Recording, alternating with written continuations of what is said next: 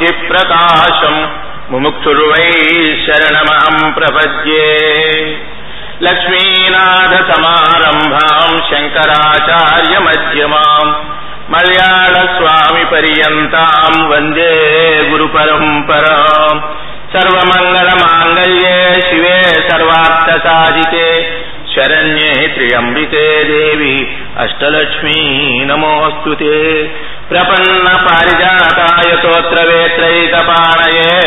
ज्ञान ज्ञानमुद्राय कृष्णाय गीतामृतदुहे नमः।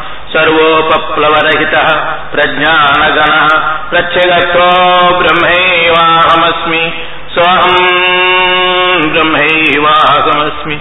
सोऽहम् ब्रह्मैवाहमस्मि। हरिः ओम्। अखिलाण्डकोटिब्रह्माण्डनायकने सर्व బ్రహ్మాండ సచిదానంద స్వరూపిణి జగన్మాత ప్రణామాలు అందిస్తూ కేరళ దేశంలో జన్మించి ఆంధ్రదేశంలో అడుగుపెట్టి ఆధ్యాత్మిక జ్యోతిని జ్ఞాన జ్యోతిని భక్తి జ్యోతిని వెలిగించిన అస్మద్ గురుదేవులు బ్రహ్మలీన మహసద్గురు శ్రీ మలయాళ స్వాముల వారి పాదకము చిరసా నమస్కరిస్తూ మీ అందరికీ ఉత్తమ సంస్కారాన్ని అందించినటువంటి పూజ్య శ్రీ బాబూజీ మహారాజుకి ఆ స్థానంలోనే ఉండి మీ అందరికీ సత్ప్రవర్తనను సత్సంగా ద్వారా మీకు ఆ సత్యస్వరూపి భగవతత్వాన్ని అందించినటువంటి పూజ్య శ్రీ మాతాజీ వారికి ఇంతవరకు మీకు ఈ వ్యాస పీఠం పైన మీకు తత్వాన్ని గురుతత్వాన్ని భగవతత్వాన్ని భాగవతత్వాన్ని అందించిన మహనీయులకు ఇంకా అందించబోయే మహనీయులకు అందరికీ మీ అందరికీ ఉత్పూరక వందనాలు అర్పిస్తూ ప్రియా భగవత్ బంధువులారా ఇందాక మన మనోజ్ కుమార్ గారు ఒకటి చెప్తారు ఎలాగో బతుకుతూనే బతుకుతుంటాడు మానవుడు. బతికే దానిలో సార్థకం కావాలా? కాకిలాగా కలనా కలకాలం బతికితే లాభం లేదో? అవతలాగా ఆరు మాసాలు బతికినా చాలన్నారు బ్రతుకుకి ఒక ధ్యేయం అంటూ ఉండాలి. ఒక పరమావధి అంటూ ఉండాలి. ఏమిటి ధ్యేయం? మానవ జీవితానికి భగవతత్వం నీ స్వరూపాన్ని మనం తెలుసుకునే నీ స్వరూపాన్ని తెలుసుకోవాలంటే ఏం చేయాలా? గురుపాద సన్నిధికి చేరాల్సిందే. గురుపాదాలను ఆశ్రయించాల్సిందే. తత్వజ్ఞుల దగ్గరికి చేరవలసిందే. చితప్రజ్ఞుల దగ్గరికి చేరవలసిందే. అన్యథా శరణాస్తి స్వమేవ శరణం మమ. వేరే గత్యంతరమే లేదన్నమాట. అందువలన అలాంటి మహనీయుల గురించే మనం చెప్పుకోవాలి? ఇంతవరకే వారు చెప్పారు కదా అలాంటి అంటే ఎవరండి? ఎవరు ఆయన చితప్రజ్ఞుడు అని చెప్పింది భగవద్గీత. చిత్తప్రజ్ఞుడంటే ఎవరో కాదు ఏమో భగవద్గీతలో భగవంతుడు చెప్పాడు అర్జునుడు అన్నాడు ఆయన ఎక్కడుంటాడో అనుకోమాకండి. మన కళ్ళ ముందే ఉంటుంటారు కళ్ళ ముందే తిరుగుతూ ఉంటారు మన కళ్ళ ముందే మనకి బోధ చేస్తూ ఉంటారు. అయితే మన లోపల పాపం బాగా ఉన్నట్లయితే మనం దాన్ని గమనించలేమన్నమాట. అయితే ఆ చిత్తప్రజ్ఞుడు ఎలా ఉంటాడు? ఏ విధంగా ఉంటాడంటే మనకి శాస్త్రం చెబుతూ ఉంది. చిత్తప్రజ్ఞంలో ఉండేటువంటి ఆ చిత్తానికి ఉండేటువంటి భూమికలైతే ఉన్నాయో వాటిని అధిగమించిన వారన్నమాట మన చిత్తానికి ఐదు భూమికలు ఉన్నాయన్నారు. వేదాంత శాస్త్రం చెప్పింది వాటినే ఏమిటి? ఐదు భూమికలు అన్నట్లయితే మూఢము క్షిప్తము విక్షిప్తము ఏకాగ్రము నిరుద్ధము అని చెప్పారు. వీటినే పంచభూమికలు అని అన్నారు. వీటినే పంచ అవస్థలు అంటారు ఇది వేదాంత శాస్త్రం చెప్పిన మాట ఇది. అనగా ఏమిటి? మొట్టమొదటి మోఢము. ఈ మోఢమంటే అర్థమేమి? అజ్ఞానమే చెప్పాలి. ఎవరైనా సరే అరే సూర్యుడు కనపట్లేదు ఆ మూఢం పట్టిందంటున్నావు బయట చీకటి వస్తే సూర్యుడు కనిపించడు. అలాగే నీ లోపల మూఢం ఉందంటే నీ స్వరూపుడు అనే సూర్యుడు ఎవరైతే ఉన్నాడో ఆయన నీకు తెలియబడదు. అందువలన మోడము అంటే అర్థమేమే? ఇంకొక మాటలో చెప్పాలంటే మూఢము అని అన్నట్లయితే జడాన్ని చైతన్యంగా భావన చేయటమే మూఢము. దీనినే దృక్దృశ్య వివే సంధ్య అంటారు. దృక్దృశ్యముల యొక్క కలయిక అని అంటారన్నమాట. ఇంకో మాటలో చెప్పాలంటే శంకరాచార్యులు వారి భాష్యం ప్రకారం చెప్పాలంటే ధర్మే అధ్యాస అని అన్నారు. ఈ తాను కాని దేహము తాను అనుకోవడమే. ఇది మూఢము అని ఇంతటితో సరిపోదు? తర్వాత క్షిప్తము అంటే ఈ దేహమును గురించి చింతన చేయటమే క్షిప్తము అని అన్నారు. అంటే దీనినే ధర్మ్యాధ్యాస అన్నారు శంకర భాష ప్రకారంగా. ధర్మ్యాధ్యాస ధర్మ్యాధ్యాస. తాను కాని దేహము తాను అనుకోవడము ధర్మ్యాధ్యాస. ఆ దేహాన్ని గురించి చింతన చేయటము దేహానికి సంబంధించిన వారి గురించి చింతన చేయటము దీనినే ధర్మ్యాధ్యాస అని అంటారు. వీటినే మోఢమో క్షిప్తమో ఇంకొకటి ఉన్నది విక్షిప్తమో. విక్షిప్తం అంటే అర్థమేమి? మనము యోగానికి కూర్చుంటాం ధ్యానానికి కూర్చుంటాం మెడిటేషన్ కూర్చుంటాం జపానికి కూర్చుంటాం. మంత్రం తీసుకుని గురువుల దగ్గర మనం జపం చేసేటప్పుడు మన మనసు ఉన్నదే పరిపరి విధాలుగా పోతూ ఉంటూ ఉంటుంది. కోరికనే ఉంటుందా ఈ మనసు జపమాల చేత పట్టుకుంటే భగవద్గీత చేత పట్టుకుంటేనో మెడిటేషన్ భగవంతుడి దగ్గర కూర్చుంటే మన మనసు ఎటు పోతుందో చెప్పలేవు. టీవీ ముందు కూర్చుంటే మాత్రం మీ మనసు ఎక్కడికి ఎక్కడికి పోనే పోదన్నమాట. మనం పొమ్మన్నా చచ్చి గీ పెట్టినా పోతాం దుంపలేదా కానీ జపమాల చేత పట్టుకుని కూర్చుంటే మన మనసు ఎటుపోతుందో చెప్పలేవు. ఏ ఎవడు అనుకున్నాడట? ఏ మంచి ఇంట్లో కూర్చున్నాడు గదిలో. ఆసనం వేసుకున్నాడు జపమాలు పట్టుకున్నాడు గురు మంత్రాన్ని జపం చేస్తూ ఉన్నాడు దీని దొంపలుగా ఈ మనసు బయటికి వెళ్ళిపోతా ఉన్నట అరే బయటికి వెళ్తుందంటే ఎందుకు వెళ్తుంది? ఈ ఇంటికి ఉండేటువంటి తలుపులు తీసున్నాయి కాబట్టే బయటికి వెళ్తుంది మనసు. అందువలన ఈ తలుపులన్నీ వేద్దాము గెరి వేద్దాము తాళం వేద్దాము ఈ మనసు ఇంకెక్కడికి వెళ్తుంది అనుకున్నాడు. కానీ తలుపులు వేసిన గెళ్ళు వేసిన తాళము వేసిన నీ మనసు మాత్రం ఎక్కడికి వాయోనిగా సుదుర్తారా గీతోశాలిని చెప్పారు అందువలన అయ్యే మనసు పరిపరి విధాలుగా పోయే మనసుని దీనినే విక్షిప్తము అని అన్నారనమాట ఇంకోటి ఉన్నది ఏకాగ్రము అన్నారు. సాధన చేయగా చేయగా చేయగా మొట్టమొదట్లో నీ మనసు ఏకాగ్రం కుదరదు. ఎవరికైనా కుదరదు.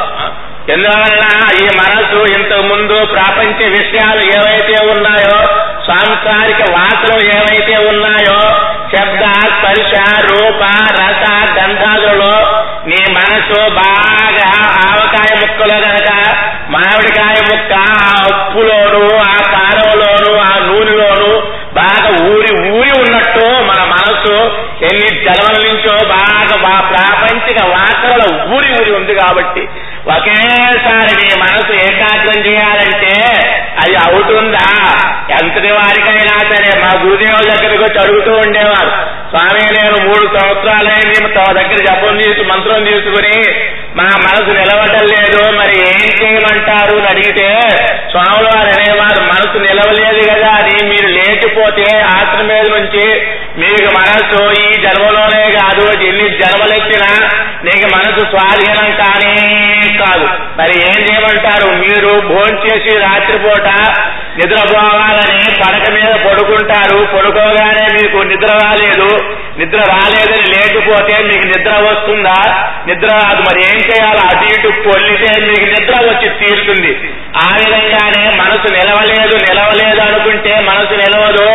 జపంలో నీకు నిలవకపోతే స్తోత్రం చేయండి. స్తోత్రంలో నిలవకపోతే ఆ తర్వాత పూజలు చేయండి. ఈ విధంగా మార్చుకుంటూ మార్చుకుంటూ నీ మనసు ఏదైతే ఉన్నదో అలా అంతర్ముఖం చేసి దానికి ప్రయత్నం చేస్తే శనై శనై పరమే బుద్ధ్యాది గృహీతయా ఆత్మ సంస్థం మనకృత్వ నకించి నటించాయి ట్రై చెప్పేశారు ట్రై అండ్ ట్రై వినియోగ చెప్పేశారు రామతీర్థ అబ్బాయి మెల్లమెల్లగా ప్రయత్నం చేయవయ్యా నీ మనసు నీ సాధనం కాకుండా ఎక్కడకపోతుందని ఆ విధంగా ఎవరైతే సాధన చేస్తారో వారికి చేయగా చేయగా చేయగా మనసు మనకు ముందున్నటువంటి మహాత్ములు ఎవరైతే ఉన్నారో వారికి మనసు స్వాధీనమైనప్పుడు మనకు మనసు ఎందుకు స్వాధీనం కాదు చెప్పండి అందరూ ఎందువల్లంటే వాళ్ళ సాధనలో బలం ఉంది. మన సాధనలో బలం లేదు.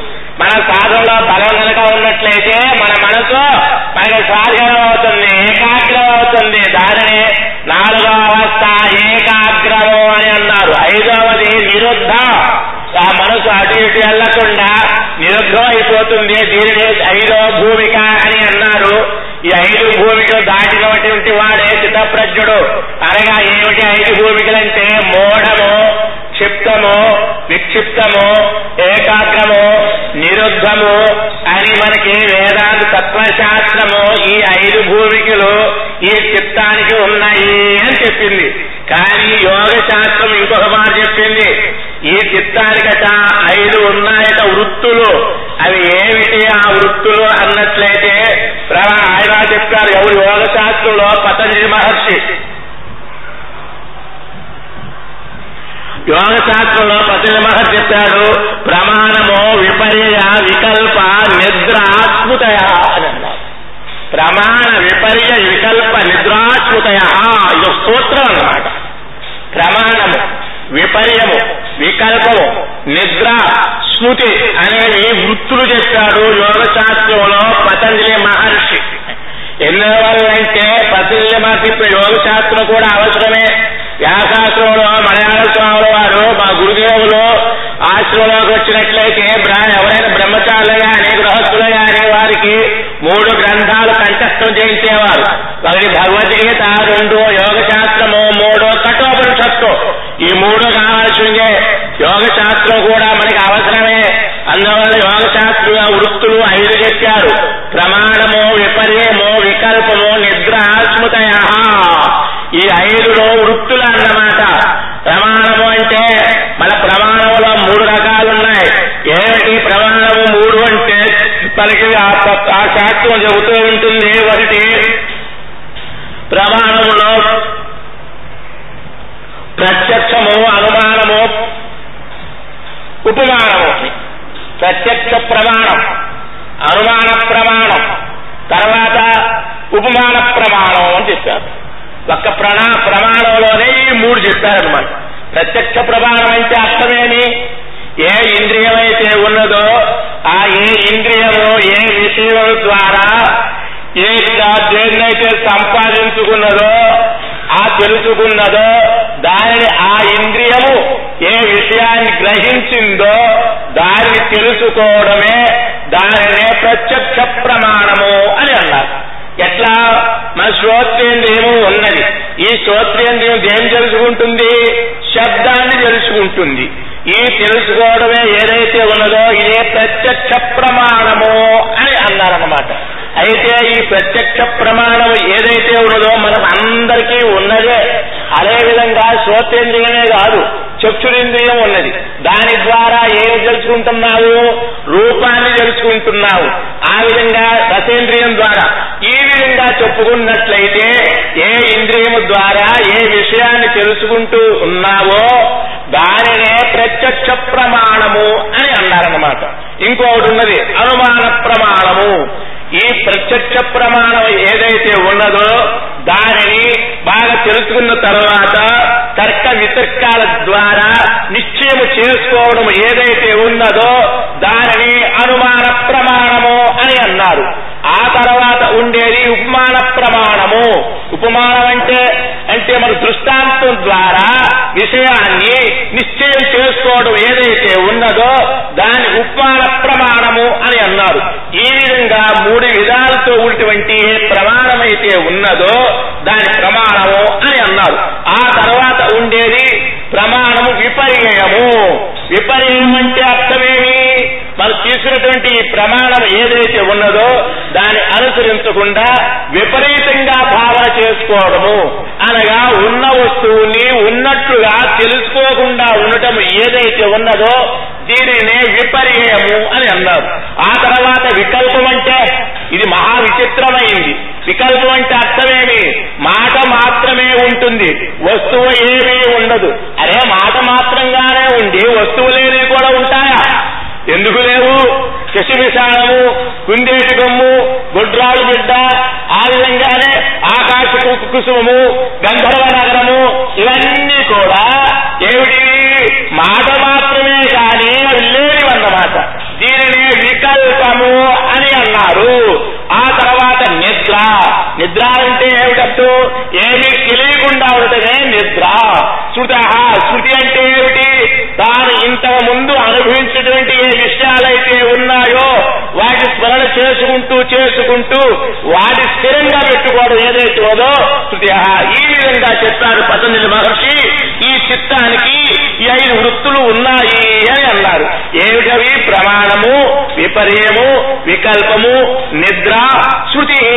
ఈ ఐదు వృత్తులు ఏదైతే ఉన్నాయో ఈ అంతఃకరణకి చిత్తానికి ఐదు వృత్తులు ఉన్నాయంటూ ఎవరు మనకి పతంజలి మహర్షి చెప్పారనమాట ఈ వృత్తులు ఐదు కూడా రెండుగా విభాగం చేశారు. ఏమిటి అవి అంటే క్లిష్టము అని అక్లిష్టము అని చెప్పారన్నమాట.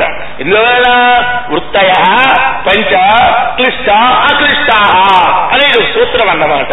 అని క్లిష్టము అక్లిష్టం అంటే అర్థమేమి? ఈ యోగానికి బాధకమైనవి ఏవైతే ఉన్నాయో వాటి క్లిష్టము అని అన్నారు. యోగానికి సాధకమైనటువంటి ఏవైతే ఉన్నాయో వాటి అక్లిష్టము అని అన్నారు. అంటే మనం ధ్యానానికి కూర్చున్నప్పుడు ప్రాణాయామానికి కూర్చున్నప్పుడు యోగానికి కూర్చున్నప్పుడు వృత్తులు వస్తూ ఉంటాయి. ఈ వృత్తిని గురించి చెప్పాలంటే వృత్తి ప్రభాకరం కానీ వృత్తి రత్నావళి కానీ వీటిల్లో విస్తారంగా చెప్పబడ్డాయన్నమాట. మనం కూర్చుంటాం మెడిటేషన్ కూర్చున్నప్పుడు లేనటువంటి బాధాకరమైనటువంటి కొన్ని కొన్ని వచ్చి పడుతూ ఉంటాయి. వీటిని క్లిష్టము అని అన్నారు. అక్లిష్టం అంటే మనకి మనసు ఏకాగ్రం పొందేదానికి వచ్చేటువంటి ఏ ఏ వృత్తులు అయితే ఉన్నాయో సాధకమైనటువంటి ఏవైతే ఉన్నాయో వాటి అక్లిష్టము అని అంటారు. వీటిని క్లేశము అని కూడా అన్నారు. పది మహర్షి ఏడు సూత్రాలలో అనగా క్లేశం అంటే కష్టాన్ని కలిగించేవి. అనగా నీ యోగానికి బాధకం కలిగించేవి ఏవైతే బాధకం ఆ క్లేశాలని నివర్తింపజేసే క్లేశాలు ఏవైతే ఉన్నాయో వాటి అక్లిష్టము అన్నారు. అయితే ఈ క్లేశాలు ఎన్ని రకాలు? అని అన్నట్లయితే యోగ సూత్రంలో పదవి మహర్షి మళ్ళా ఐదుగా చెప్పారనమాట ఏమిటవి? అవిద్య అస్మిత రాగము ద్వేషము అభినివేశ పంచక్లేశ అని అన్నారు. అవిద్య అస్మితం రాగము ద్వేషము అభినివేశ మనం వింటూ ఉండాల్సిందే తెలుసుకుంటూ ఉండాల్సిందే. ఎందువలన? ఇప్పుడు కాకపోయినా తెలియ ఒకసారి విన్నట్లయితే ఇవి కష్టంగా ఉన్నప్పటికీ మహనీయులు వచ్చి మీ మీ గురువులు ఎవరైతే ఉన్నారో మీ మీ వాళ్ళు ఎవరైతే ఉన్నారో వాళ్ళు చెబుతూ చెబుతూ చెబుతూ ఉన్నట్లయితే సులభంగా అర్థమైపోతాయన్నమాట. మేమందరూ పుడతా వచ్చి నేర్చుకున్నామా గురు సన్నిధానంలో ఉండి వారికి శ్రవణం చేసి మళ్ళా మరణం చేస్తే మనకి అవి సులభంగా వచ్చేస్తాయి. అందువల్ల అవిద్య అస్మిత రాగము ద్వేషము అభినివేశ పంచక్లేశ ఇది ఒక సూత్రం అన్నమాట. అవిద్య అంటే అర్థమేమి అవిద్య అంటే అజ్ఞానమే ముక్కు దృశ్యాన్ని ఏకము చేయటమే అవిద్య అని అన్నారు. అస్మిత అంటే అర్థమేమి? అస్మిత అని అన్నట్లయితే మన వినోద శాస్త్రం ఏం చెబుతుంది? అస్మిత అనే పదానికి సూక్ష్మంగా మనం గనక చెప్పాలి అని అన్నట్లయితే ఒక్క మాట తెలుగులో అర్థమైన తెలుగులో చెప్పాలంటే అస్మిత అని అంటే జ్ఞాని అయి కూడా నేను చస్తాను అనే భయము ఉంటుంది దాన్ని అస్మిత అని అన్నారు. ఎందువలన జ్ఞానం అనేది దృఢాపరోక్ష జ్ఞానం కలిగిన వాడికి జ్ఞానం ఉన్నదే. ఆ జ్ఞానికి మేము సత్తానే భయం ఉంటుందన్నది మనకి శాస్త్రం వేదాంత. శాస్త్రం దృఢాపరోక్ష జ్ఞానం కలిగిన వాడికి మాత్రమే నేను సత్తానే భయం ఉండదు దృఢాపరోక్ష జ్ఞానం లేకుండా అధురాపరోక్ష జ్ఞానం ఎవరికైతే ఉంటుందో వాడికి చావంటే భయం ఉంటుంది బతుకంటే ఆశ ఉంటుంది అనమాట ఎవరికైతే కావంటే భయము బతుకంటే ఆశ ఉండదో వాడ దృఢాపరోక్ష జ్ఞాని అందువల్ల దృఢాపరోక్ష జ్ఞానం లేకుండా నిర్మిజ్ఞానం ఏదైతే ఉన్నదో అట్టి వారికి ఉన్నదే అశ్విత ఉంటుందయా కాంస్య ప్రజ్ఞుడితో అస్మితం అనేది ఉండనే ఉండదు. అవిద్య అస్మితం రాగము. రాగం గనక ఉన్నట్లయితే అజ్ఞానం ఉన్నట్లే. సురేశ్వరాచార్యుల వారు నైష్ఠ సిద్ధులో ఒక మాట అన్నారు. రాగోలింగమబోధస్య అజ్ఞానానికి శిఖరం ఏంటయా అంటే ఎవరి హృదయంలో రాగము ఉంటుందో అక్కడ అజ్ఞానం ఉన్నట్టు చెప్పేశారు ఆయన. అయితే మహనీయులకు కూడా ఉన్నట్టు ఉంటుంది కదయ్యా. మనకి ఉండేదానికి మహనీయులకు ఉండేదానికి ఉంటుంది చూచేదానికి ఒకటిగానే ఉంటుంది. కానీ మనకు ఉన్నట్టు వాళ్ళకి పిటాయించు కూర్చుని ఉండదు పలానా గౌరవ మహనీయుల దగ్గర ఎవరైతే సన్నిధానంలో ఉంటారో బాగా చూచినట్లయితే మనకి వారికి ఏం వ్యత్యాసం ఉంటుందో అప్పుడు తెలుస్తుంది అన్నమాట. వేదాంతం అనేది శాస్త్రాల ద్వారా మనం తెలుసుకునేదానికంటే మహనీయులు సన్నిధానంలో ఉంటే మనకి అనుభవానికి సులభంగా వచ్చేసింది తత్వం. నేను మలయాళ స్వామి వారి దగ్గర ఉన్నాను. గోదావరి జిల్లా నుంచి భక్తులు వచ్చారు కొత్తగా పాపం. వాళ్ళు వచ్చి చూచారు ఆశ పశువుల్ని చూచారు ఎడ్డుని చూచారు బళ్ళని చూచారు ఆ ఫ్యాక్టరీని చూచారు ఈ హై స్కూల్ చూచారు. ఆయన వచ్చి స్వామి వారిని ఒక మాట అడిగారు స్వామి మా చిన్న సంసారమే మాకు బంధంగా ఉంది. ఒక కాడి ఎడ్లు నలుగురు పిల్లలు ఉంటేనే మీకు ఇన్ని మేడలు ఇన్ని మిద్దెలు ఉన్నాయి ఇంత పెద్ద ఉంది మీకు ఇంత ఎంత పెద్ద బంధువో అన్నారు ఆయన స్వాముల వారు అన్నారు అప్పుడు నాయన నిజమే నువ్వు అన్నట్లు కానీ ఇదిగో నేను ఇప్పుడు వదిలిపెట్టేసి నేను లేచి వెళ్ళిపోతాను నాతో పాటు నువ్వు కూడా వస్తావా అరణ్యానికి? అని అన్నారు స్వామి ఏమొస్తాడండి మాటవలసి గారు వస్తారా? చూచేదానికి మనకి వాళ్ళకి ఒకటిగానే ఉంటుంది. మనలాగా తింటున్నట్లే మనలాగా నడుస్తున్నట్లే మనలాగా నేడల్లో ఉన్నట్లే మనలాగా మిద్దుల్లో ఉన్నట్లే మనలాగా సర్వవ్యవహారాలు చేస్తున్నట్లే ఉంటారు. కానీ మన పాడు బుద్ధి కదా. మన బుద్ధి కుంఠితమైన బుద్ధి కదా. చూచి మనం ఏమనుకుంటాము?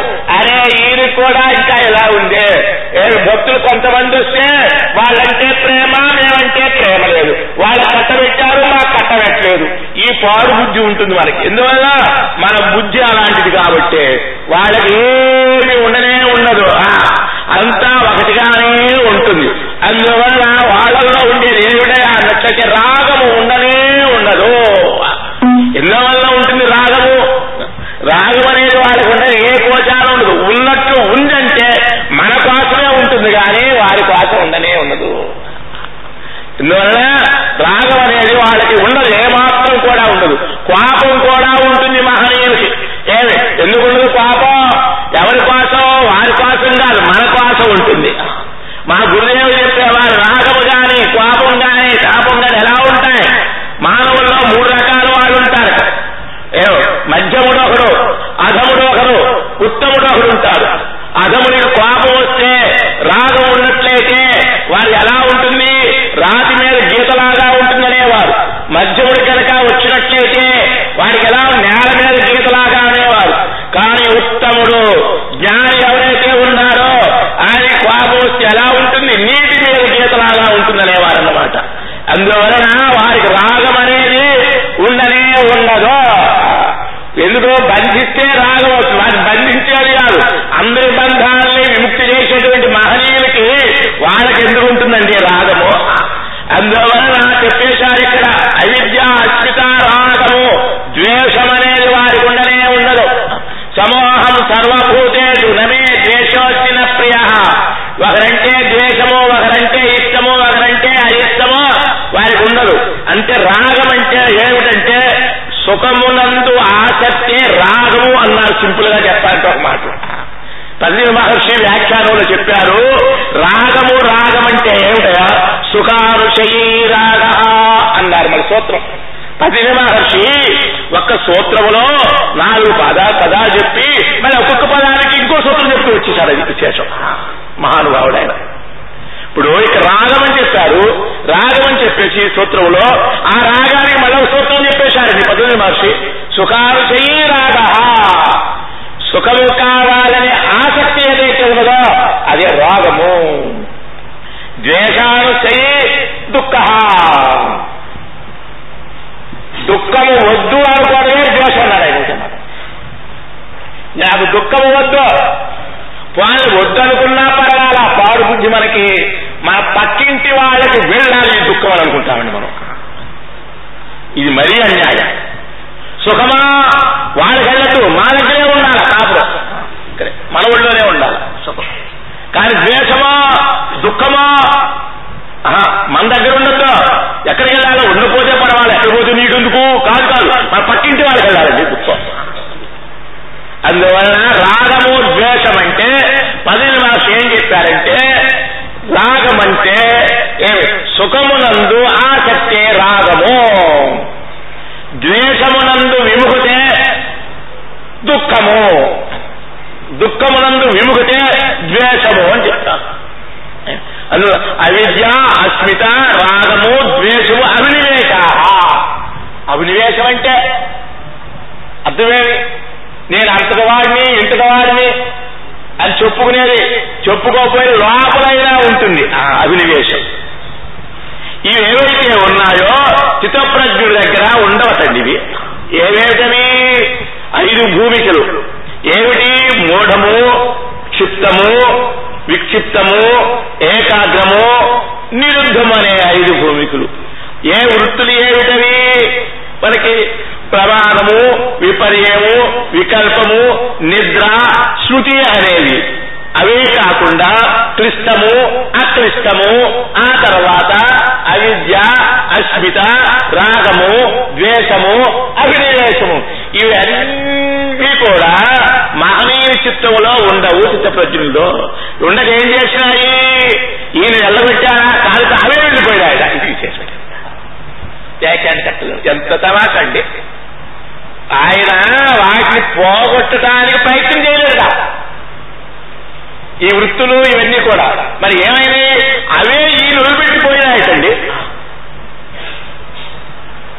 ఎందువల్ల జ్ఞానం అనేది దాని దగ్గర ఉంది కాబట్టి ఇక్కడ మంట వేసింది. మంట ఉంటే ఇక్కడ దోమలు వేసి ఉంటాయా? రాత్రి కూడా దోమలు ఉంటే ఏం చేస్తాం? మనం పొగబెట్టి ఉంటాం మంట పెడతాం. మంట ఉంటే ఏమైపోయినా దోమలు ఏదో ఈ మంట పో పో పోమని చెబుతాయా చెప్పు. ఈ మంట ప్రభావం చేత దోమలు ఈగలు ఎట్లా వెళ్ళిపోయినాయో ఈ స్థలాన్ని వదిలిపెట్టేసి ఆ విధంగానే ఆ చిత్తప్రజ్ఞ లోపల యోగాగ్ని జ్ఞానాగ్ని ఏవైతే ఉన్నాయో అవి ఉన్నాయి కాబట్టి ఈ యొక్క భూమికలు ఈ వృత్తులు ఏవైతే ఉన్నాయో ఇవన్నీ కూడా వదిలిపెట్టిపోయినాయట అవి వదిలిపెట్టిపోకుండా మనం వదిలించుకోవాలనుకుంటే అవేమవుతుంది మన ప్రతిబంధకం అవుతుంటారు మలయాళ స్వామి వారు అవి అవి వాటికి అవి అవే వదిలిపెట్టిపోవాలట వదిలిపెట్టిపోకుండా మనం తీసేసుకోవాలనుకుంటే వారు దృష్టాంతం చెప్పేవారు పుండు ఉంది. పుండు పైన పొక్కు ఉన్నది. లోపల కండ పెరగకుండా కనుక పొక్కు కనుక తీసేసి ఏమవుతుంది? అది రణమైపోతుంది. ఇంతకు ముందు ఉండే పుండు కంటే కూడా ఇంకా పెద్ద పుండు అయిపోతుంది అలాగే ఏ వృత్తులైతే ఉన్నాయో నువ్వు తీసేసేయాలని చెప్పి అనుకో మాకు లోపల పెంచుకో అని ఉద్దేశం. ఈ మనసులో ఉండేటువంటి వృత్తులు బాగాలంటే ఏం చేయాలి చిత్తంలో ఉండే వృత్తులు లోపల ఏం చేయాలి ఆధ్యాత్మిక వృత్తులు ఏవైతే ఉన్నాయో వాటిని మనం తెలుసుకున్నట్లయితే ఈ ప్రపంచ వృత్తులన్నీ నశించిపోతాయి దూరమైపోతాయి అందువల్ల స్థితప్రజ్ఞులు ఎవరైతే ఉన్నారో ఆయన లోపల ఈ వృత్తులు ఏమీ లేవు ఆయన స్థితప్రజ్ఞుడు ఆ స్థితప్రజ్ఞుడు గురించి మనకి భగవద్గీత చెబుతూ ఉంది ఎవరు స్థితప్రజ్ఞుడు భగవద్గీత చెప్పేది కాదు మన గురువులే మన స్థితప్రజ్ఞుడు మీ బాబుజీ మహారాజు ఉన్నాడు ఆయన స్థితప్రజ్ఞుడు కాదా మనని అయితే మనం గమనించట్ల వాళ్ళు ఎందువల్ల మన లోపల అజ్ఞాన కళ్ళు ఎత్తి ఉంది కాబట్టి అందువల్ల స్థితప్రజ్ఞుడు అనేటువంటి విషయం ఏదైతే ఉన్నదో భగవద్గీతలో ద్వితీయాధ్యాయంలో చెప్పబడ్డాయి ద్వితీయాధ్యాయం రెండో అధ్యాయం చాలా విశేషమైన అధ్యాయం ద్వితీయ ద్వితీయం అన్నారు ఇందులో నాలుగు విషయాలు చెప్పబడ్డాయి. భగవద్గీత రెండో అధ్యాయంలో. ఒకటి శరణాగతి రెండు ఆత్మ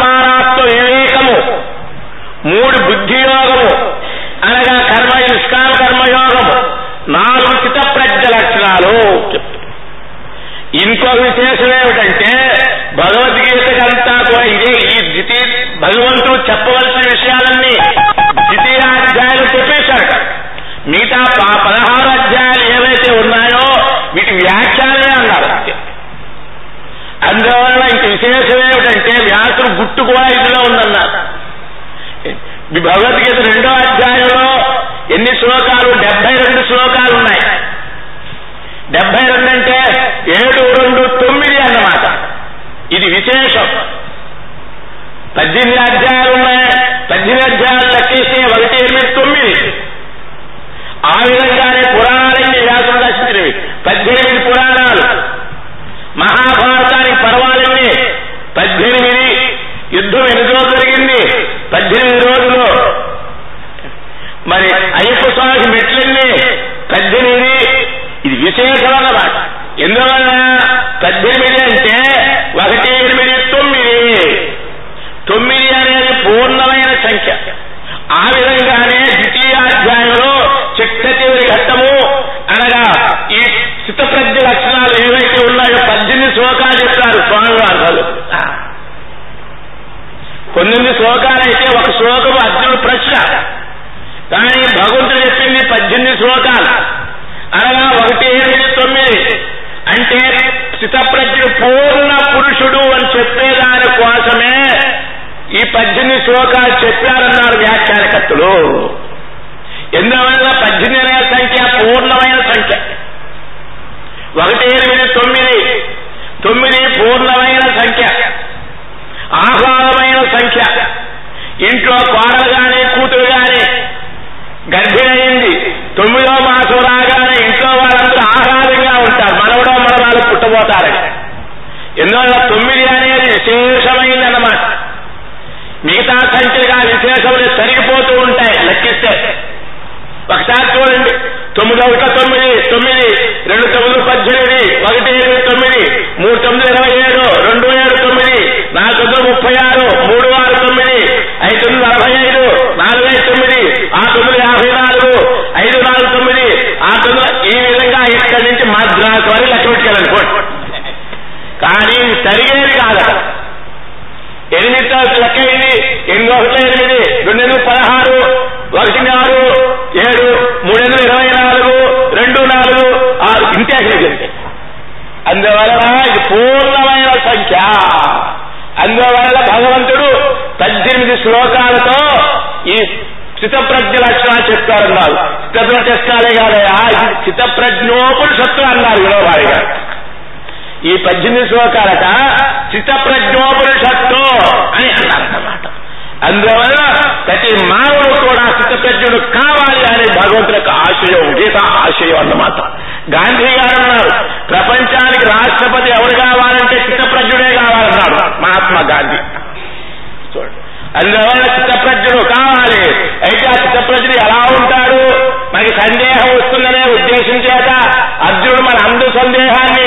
నివర్తించే దానికోసము సాక్షాత్గా చిత్తప్రజ్ఞుడు ఎదురుగా ఉన్నప్పటికి కూడా ఆయన లక్షణాలు ఏమిటి అని మనం తెలుసుకునే దానికోసం ఆయన ప్రశ్న వేస్తూ ఉన్నాడు చిత్తప్రజ్ఞ భాష సమాధిస్తస్య చితనీకిం ప్రవాచేత కిమాసీత వ్రజేత కిమో ఎంత చక్కదండి వింటూ ఉంటే కాదు ఆనంద.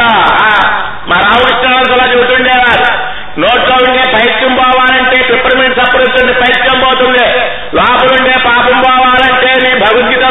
శ్లోకాలు ప- పాపం పోతుంది. తెలుసుకుంటే జ్ఞానం కలుగుతుంది. భగవద్గీతని పఠిస్తే పాపం పోతుంది. తెలుసుకుంటే ఆచరిస్తే జ్ఞానం కలుగుతుంది. ఇన్న కాలకి శ్రావ్యమైన ఉండదన్నమాట ఇక్కడ సంబోధన చేశాడు కేశవ అన్నాడండి ఎవరండి కేశవుడు అంటే గురుమూర్తి. కేశవ అనే శబ్దం ఏమేం కలిపి అయిందండి మనకేం తెలుసుపాడు ఏం తెలుసు? కాఫీ ఏమేం కలిపితే కాఫీ అయింది చెట్టుకు చెప్పేస్తారు. పాలు పంచారా పొడి అంతేగా. కానీ ఇది ఇక్కడ కేశవ ఇక్కడ కూడా మూడు కలిసినాయి. కా ప్లస్ ఆ ప్లస్ ఈశా కేశవ.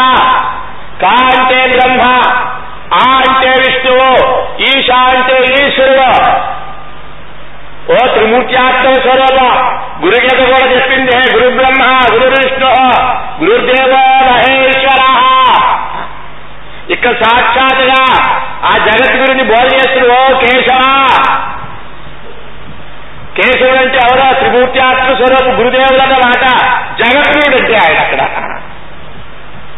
నీలో అజ్ఞానం బాబా అంటే సద్గురు అన్నా కావాలా జగద్గురు అన్నా కావాలా సామాన్య గురువుని రాముడి అజ్ఞానాన్ని పటాపతి చేయలేరు.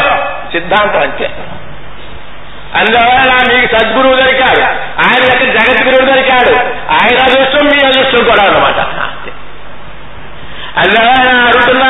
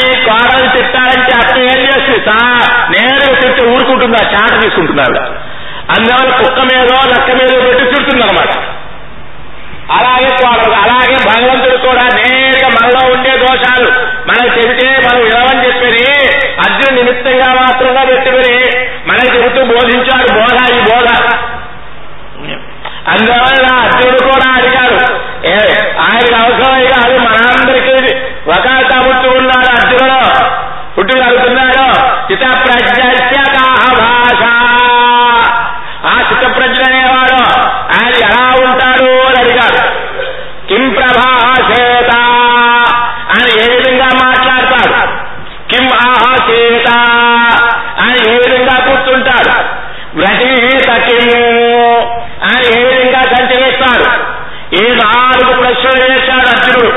ఎవరికి? భగవంతుని దగ్గర. సాక్షాత్గా ఆయనే చిత్తప్రజుడు అయినా ఆయన తెలుసు. ఆయన మనందు సందేహాన్ని గుర్తు చేసేది ఆయన భాష. ఆయన ప్రశ్న వేశాడు. ఆయన ఎలా ఉంటాడో అని అంటే చెబుతున్నారు